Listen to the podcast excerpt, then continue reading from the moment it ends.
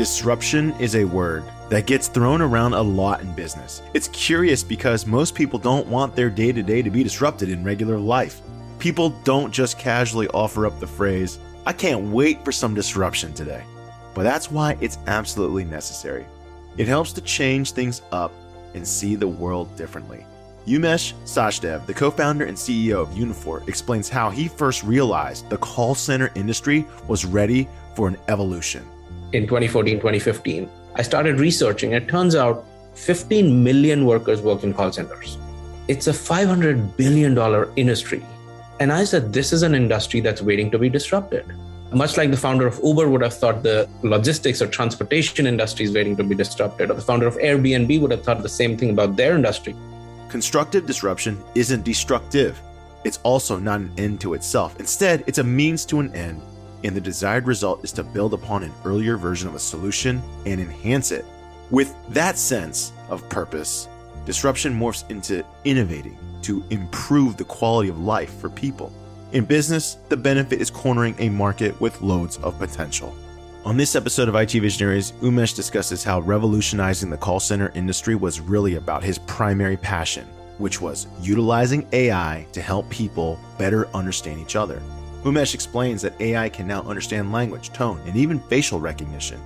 AI that truly understands humans and is automated to provide relevant information as needed in real time has the potential to disrupt and improve just about every aspect of society. Enjoy the episode.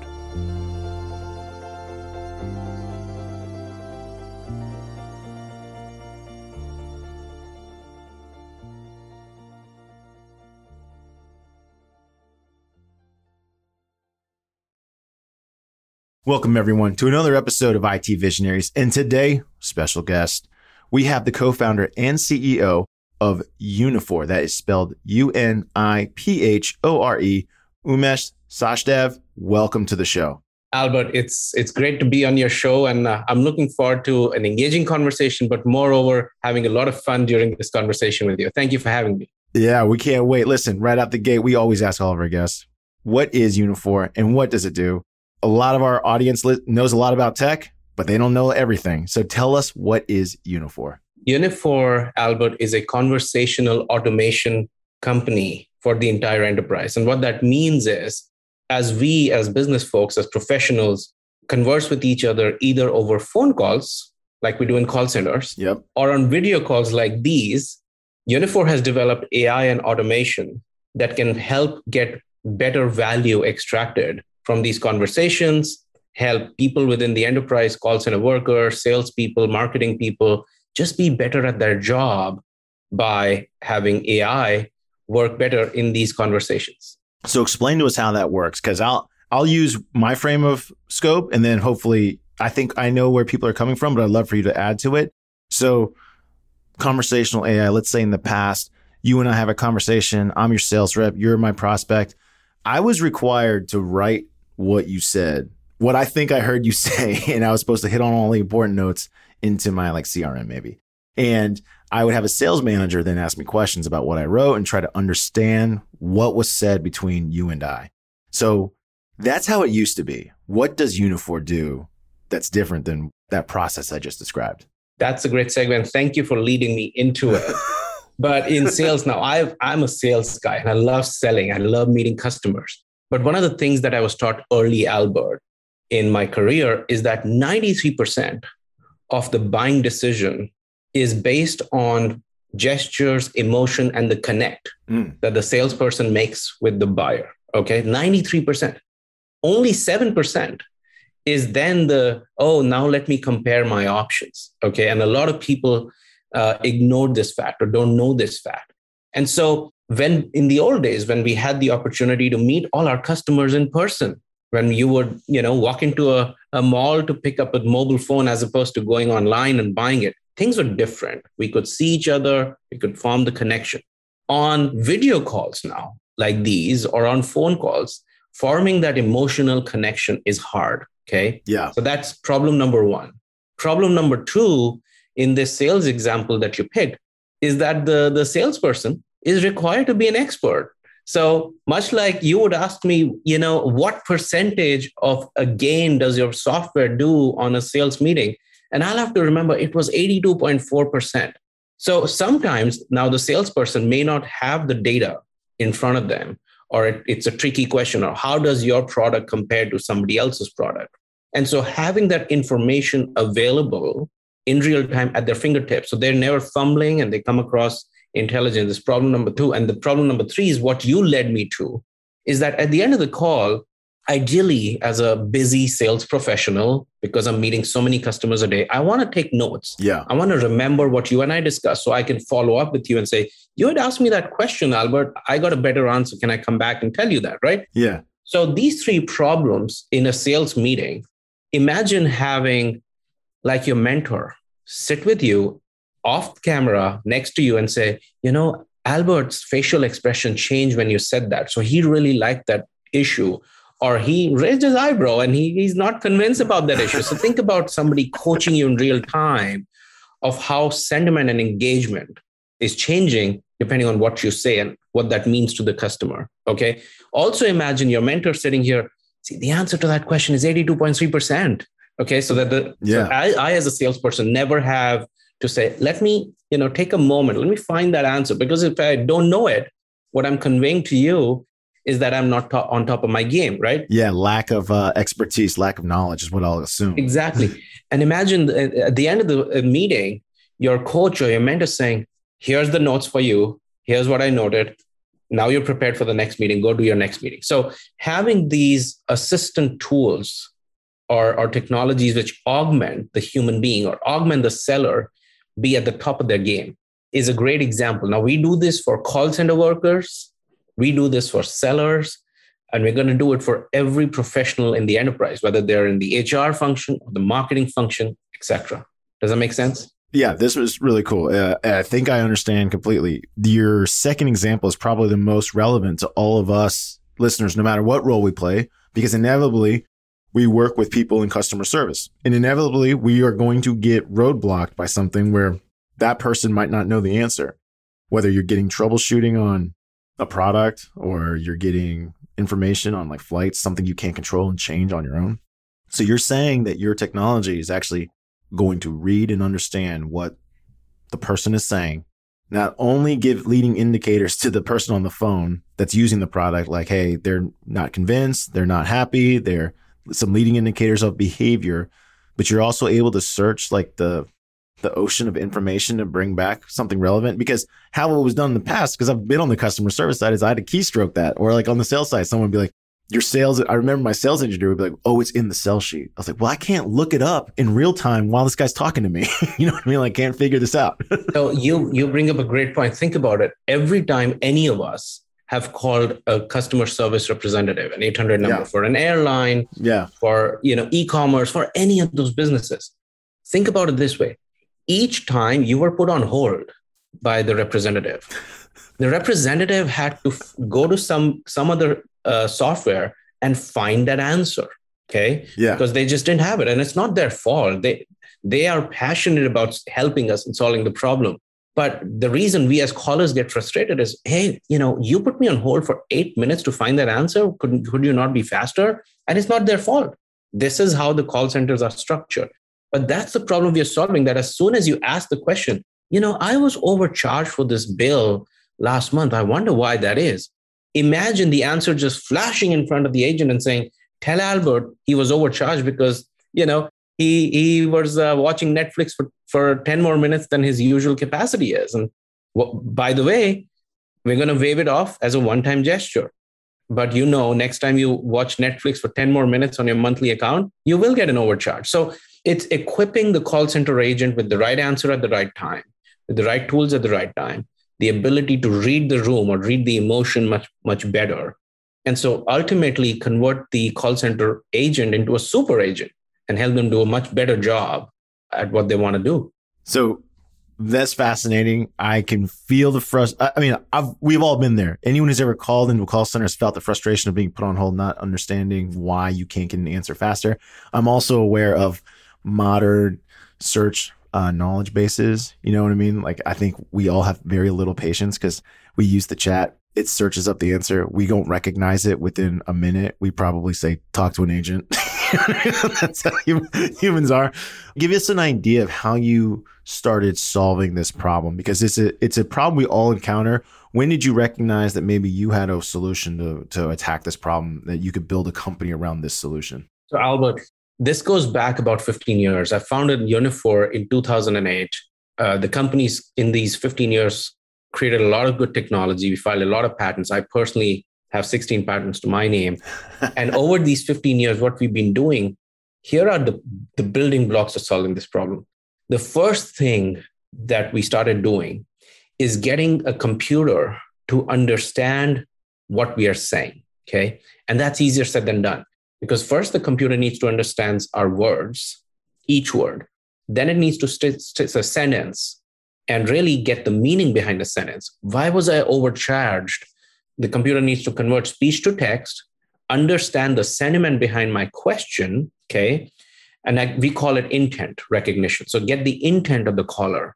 And then possibly do this in over 100 global languages, not just English, right? Because callers can call in Asia, in Europe, yeah. in Latin America, right? Yeah. And so the first problem that we started to solve was speech recognition, natural language processing, and intent recognition.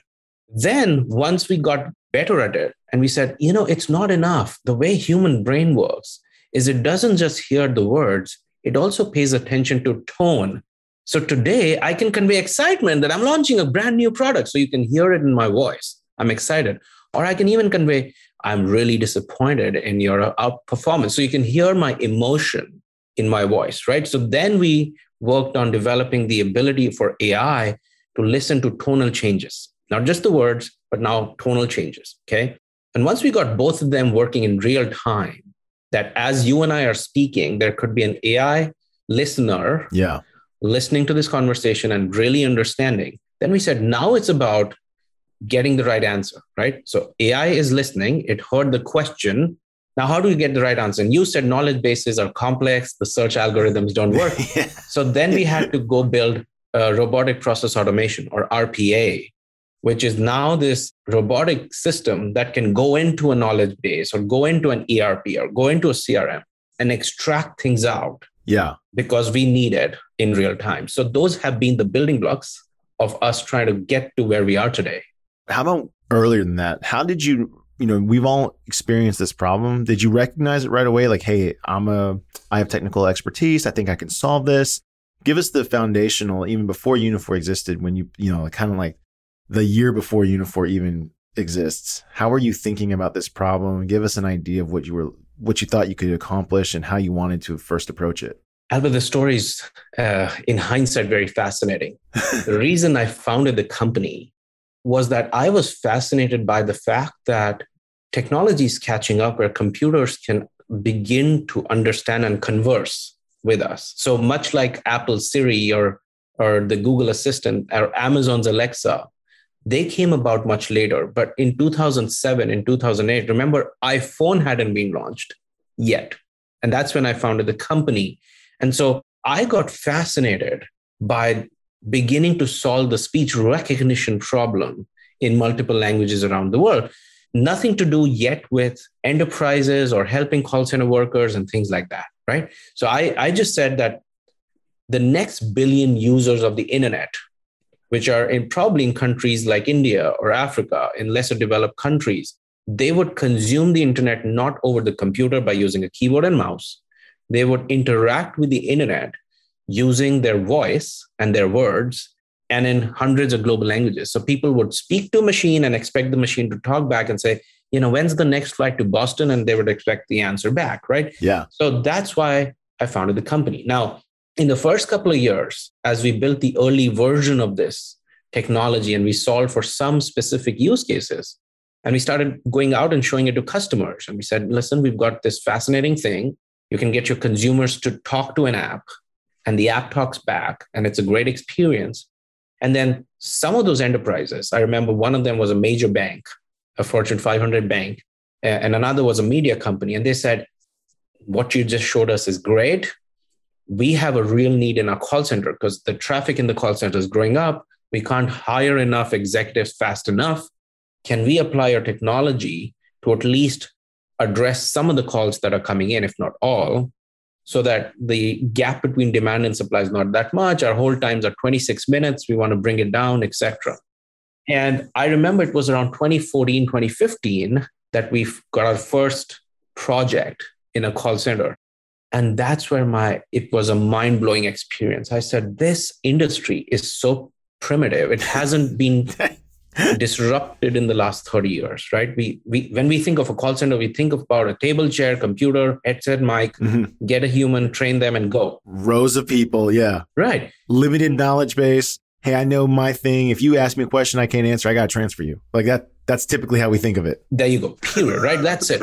now it's so fascinating that in 30 years, this technology or this system hasn't evolved, right? And which is why in 2021 where you and I are used to driving an electric car or using our iPhone or getting a, a Amazon Alexa like experience at home, you dial an 800 number and I'm in I'm in 1970s all over again, right? This is so primitive.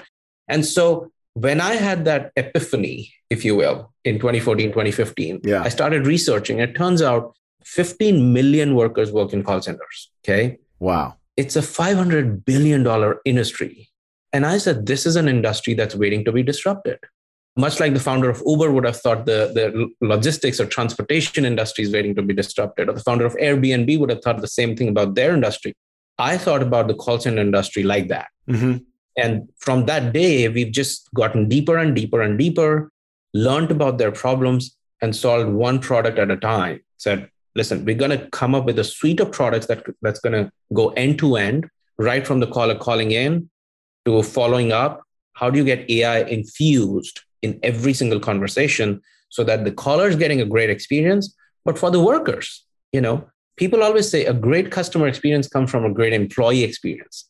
When the call center workers are less fatigued yeah. when they know they don't have to run around seven systems trying to get your answer they will hopefully delight you on the conversation and i've personally seen that occur yeah so it's one thing to see a problem, it's another thing to see a solution, and it's another thing to implement a solution, right?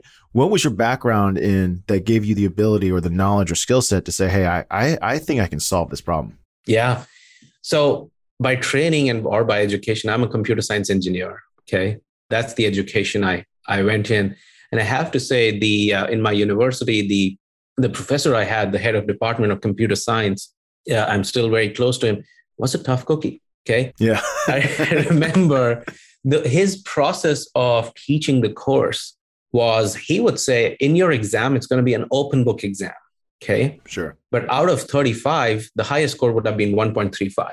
And a lot of people would get negative and zeros despite it being open book. wait a second. Wait a second.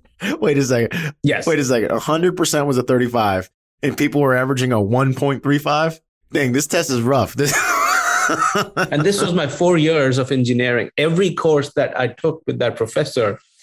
But here's the training it, it gave me that it's not about the concepts, it's not about what's written in the book, it's how you apply it. Yeah. Because the questions, if you look at the exam and you had seven books next to you, you were allowed to open any book. How is it that you can't find the answer? Because the question was design a game that does this, this, and this there is no textbook which gives you the Im- immediate answer. As long as you have the concepts in your head, then you be creative and you say, I'm going to use A, B, and there's no one answer. Okay. You can use any technique, but ultimately the output is design a game. Okay. So my four years of education training just pushed me, and I'm grateful for my professors to apply knowledge as opposed to just read it or mug it up or just get grades. Okay. And so using that, I tried to do a startup before Uniphore with the same co-founder, Ravi. And uh, we were just, you know, we were great at technology, but we weren't, weren't good at solving real business problems. That was the learning. Mm-hmm. So when it came to Uniphore, we flipped. We said, we will not start developing technology until we understand the problem. Once we understand the problem, we can back our abilities to come up with one of the best solutions in the world. Okay. So the reason Uniphore I believe is successful and it's going well for us is that we didn't build a product looking for a, a problem to solve. Yeah.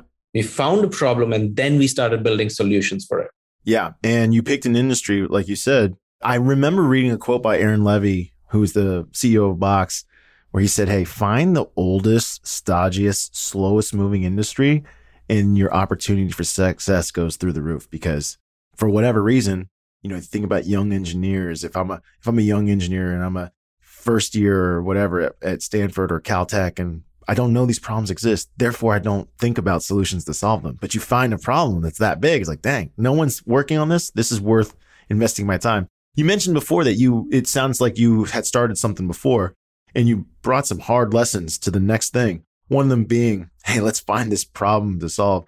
When you first started solving the problem, there's an element to your business and every business founder has to do you've already mentioned it before which is sales. Were you already a natural salesperson at the time or was that something you had to learn to do? Because we find different technical founders like this right? It's like you've built something but now comes the hard part convincing someone else to give you a shot when you're i mean really you're nobody right? You're, you're not a company you're just two guys building something.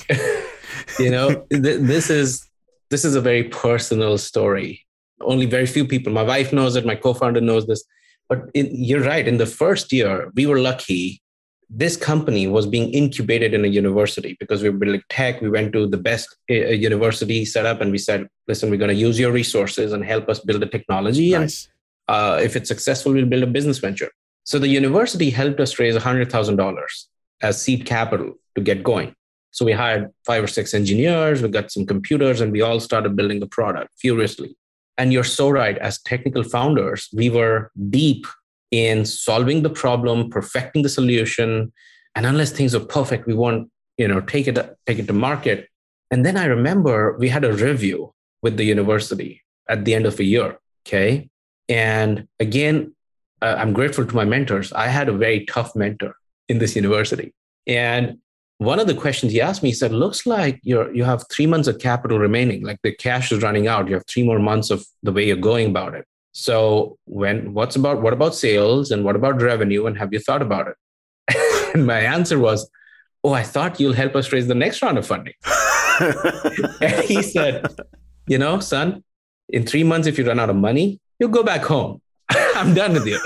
and so that was such a wake up call to me. I'm like, oh, I got to go sell this thing. I love it. So I, I sat with my co founder and we said, both of us have been just busy building the product. One of us has got to step out, the other one has got to double up and do two people's work.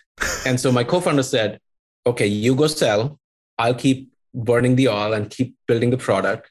And so uh, then I reached out to some mentors and say, how do you sell? Okay, what do I do? Who do I go to? Right? What's selling? And then I learned the art of cold calling, looking up people's LinkedIn and databases, reaching out to them through email or phone or, or LinkedIn, like literally cold calling them and pitching the idea. But I would say that very quickly, I started enjoying this new process. Yeah. It's really important, right? To learn something new, you got to enjoy it. And I, I enjoyed the, the mechanics of selling, the emotional connect that you have to form with your buyer, and how you're convincing them, ultimately build trust right? Your your currency is at the end of the day is is trust and credibility, right?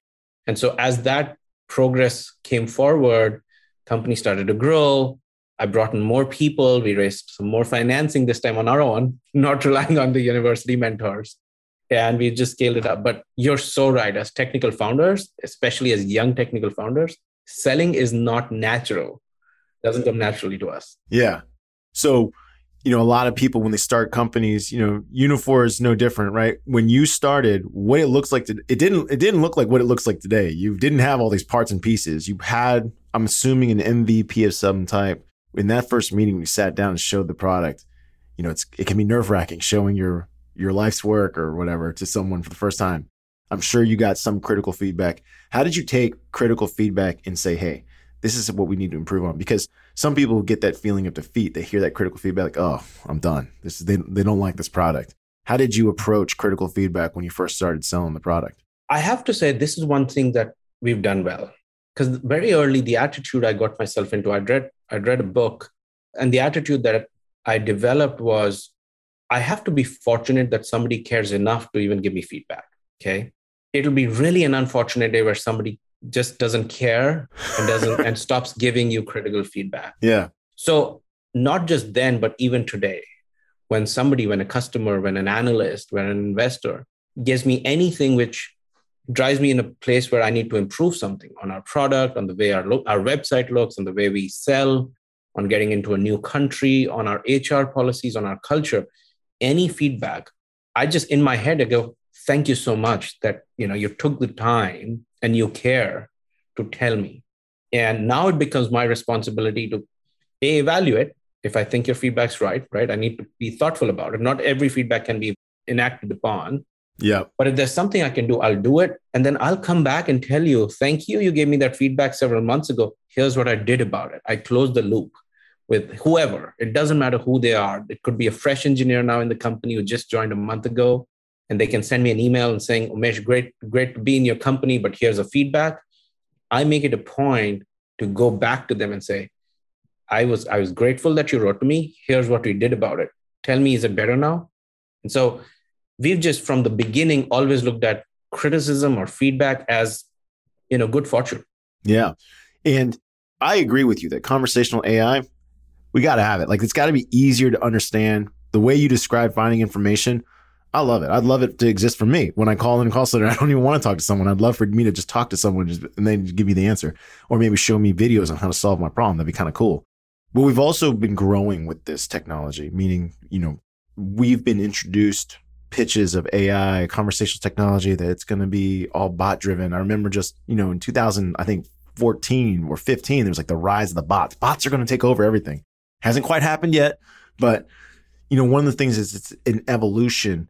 And so for yourself, when did you first recognize like, hey, we were I got we got some breakthrough technology. What is the moment there's like, okay, we are on the path. Like a feature was it was it ever a feature? Was it like a program? Was it a process that let you be like, okay, we are on the path because this the way we've coded this conversational AI, it really does understand, you know, whatever percentage it is of of commands. Because I'm still stuck. My mind's still stuck in the days of remember back in the day when you would call like, you know, tell me your account number. I'd say like, what do you want? You know, billing. You want something else. I'm like, no, billing. like saying the same thing over and over again. It's painful. you know, we've all had that experience. Talk about when you first when you guys were like, okay, we've built something that this is gonna this is gonna change the way things are done. So even as you were asking me this question, I think back and I can think about three key milestones in 15 years where those inflection points occurred in my head. The first one was that you know the first uh, product we built for the call center wasn't wasn't this self-service bot Right. It was actually one where an enterprise came to us and said, you know, we record every single call.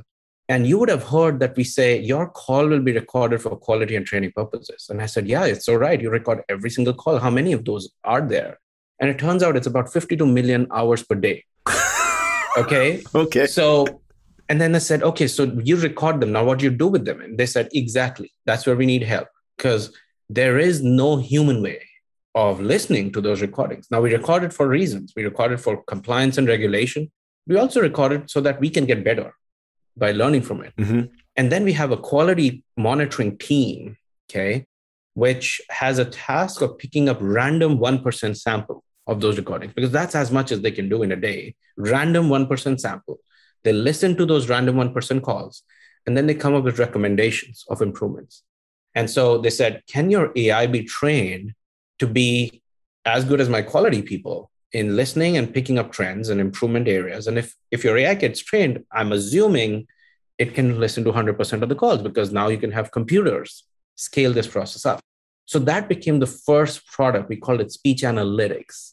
We could pick up all your recordings at the end of the day. Mm. And in minutes, the AI runs through them and says, hey, agent A could do better in soft skills in greeting the customer. Agent B doesn't seem to have skills or knowledge in this area, go train them. So that was an inflection. We saw that product and we saw, oh my God, every call center would need this. Okay, so that was inflection point one. Yeah, that's awesome. Inflection point two was uh, I moved from India to the US and pitched to a, a major healthcare insurer here the same product, speech analytics.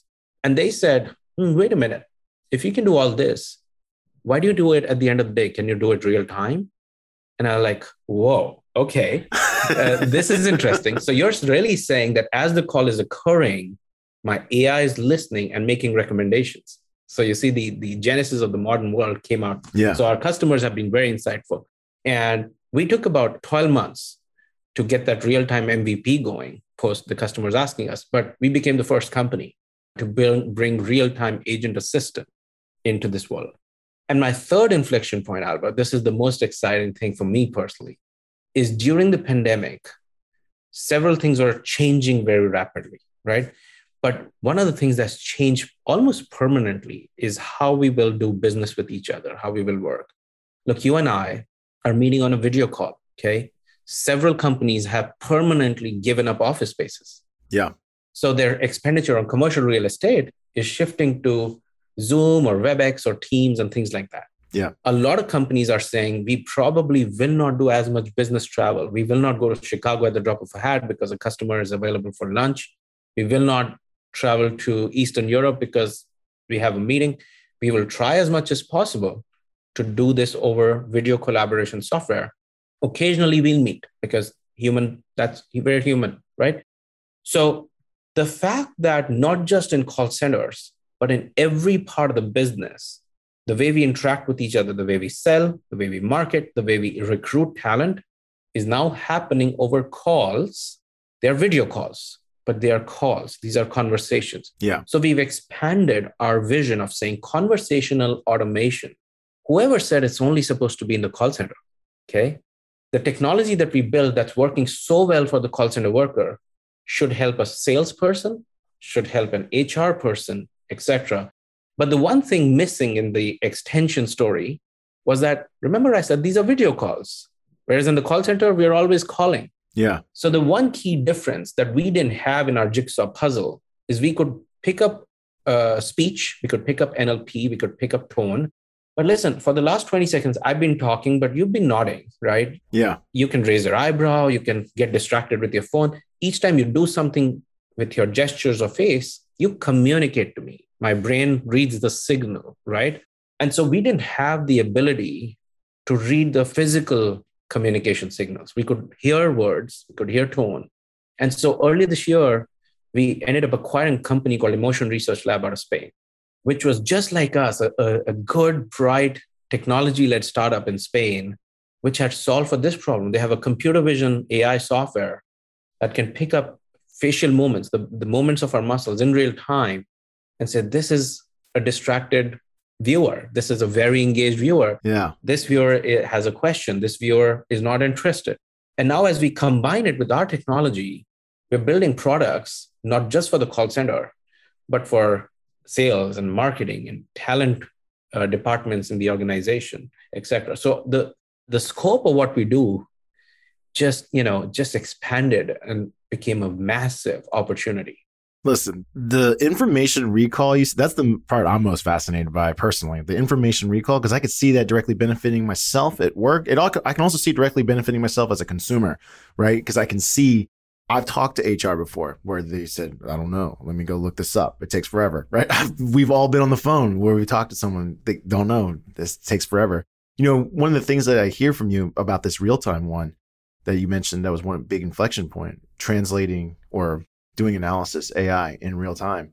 One of the things I think about is how how did you make that possible? Because I got to ask because call centers you mentioned antiquated technology. That's true. So that means unless you're running the program directly in their software, so it was like I guess it's cloud to cloud. Is that how the data is transferring through your tool, or because it can't be local because their machines are I mean, let's get straight up. The AI, the, the customer service team does not get the best machines. That's a fact, right? We don't. We, we, so it can't be a local program. It has to be cloud to cloud, right? So they have to be using, I'm assuming it's a cloud to cloud service. How is the infrastructure set up to make that real time compute happen?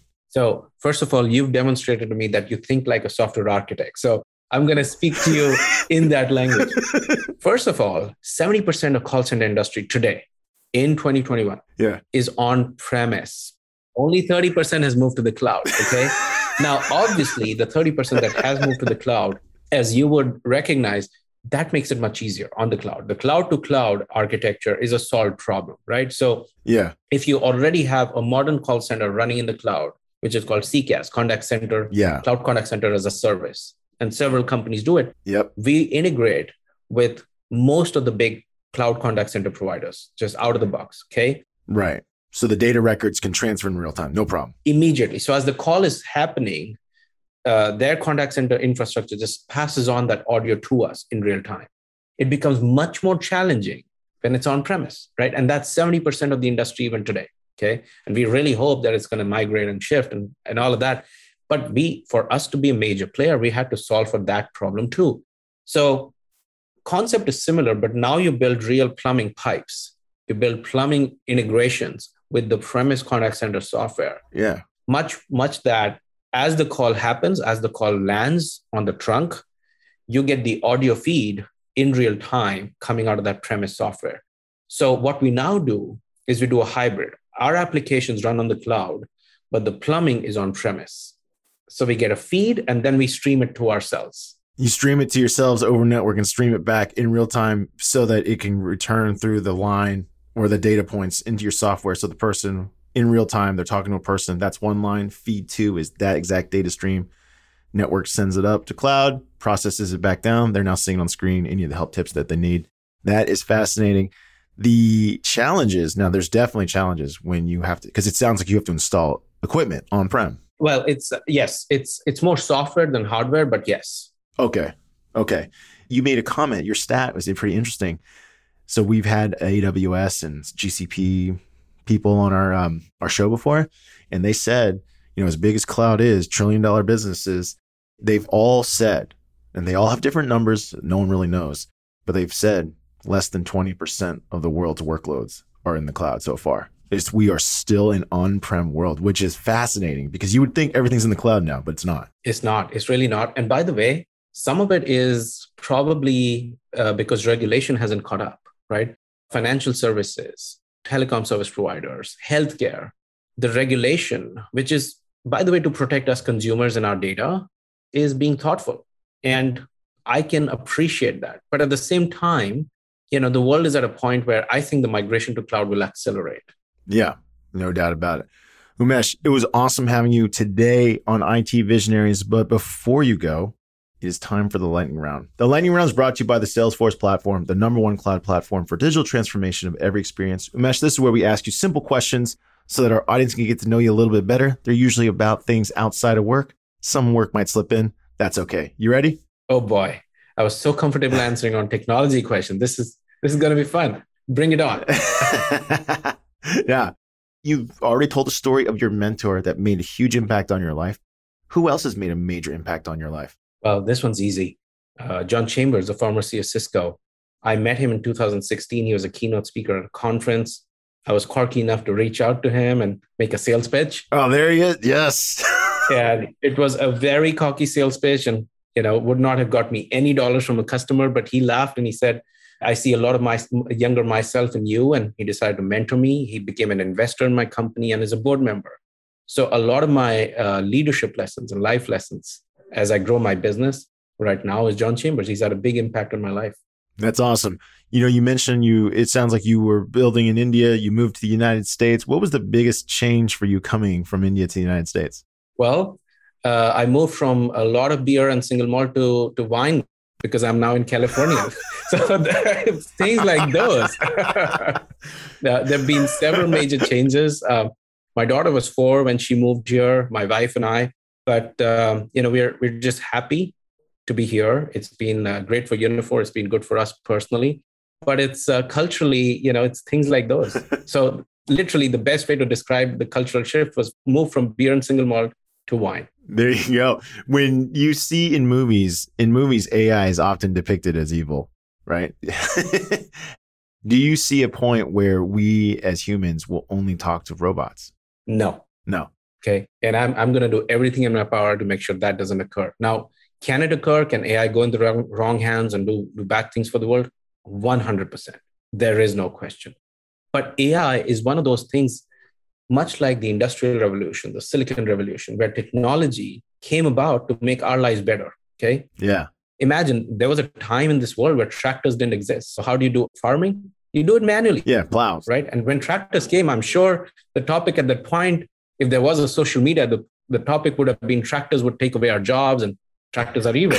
but it didn't turn out like that. Yeah. When Henry Ford made the first mechanized factory lineup of building cars, I'm sure the talk was, oh, this would take away jobs and it's evil. It didn't turn out like that. So AI has the big potential in our lifetime to revolutionize how we work, how we live, make our lives better, basically give more time back to us as professionals, right? We shouldn't have to do five uh, or six working days weeks. We should do three, four, and the rest of it is AI.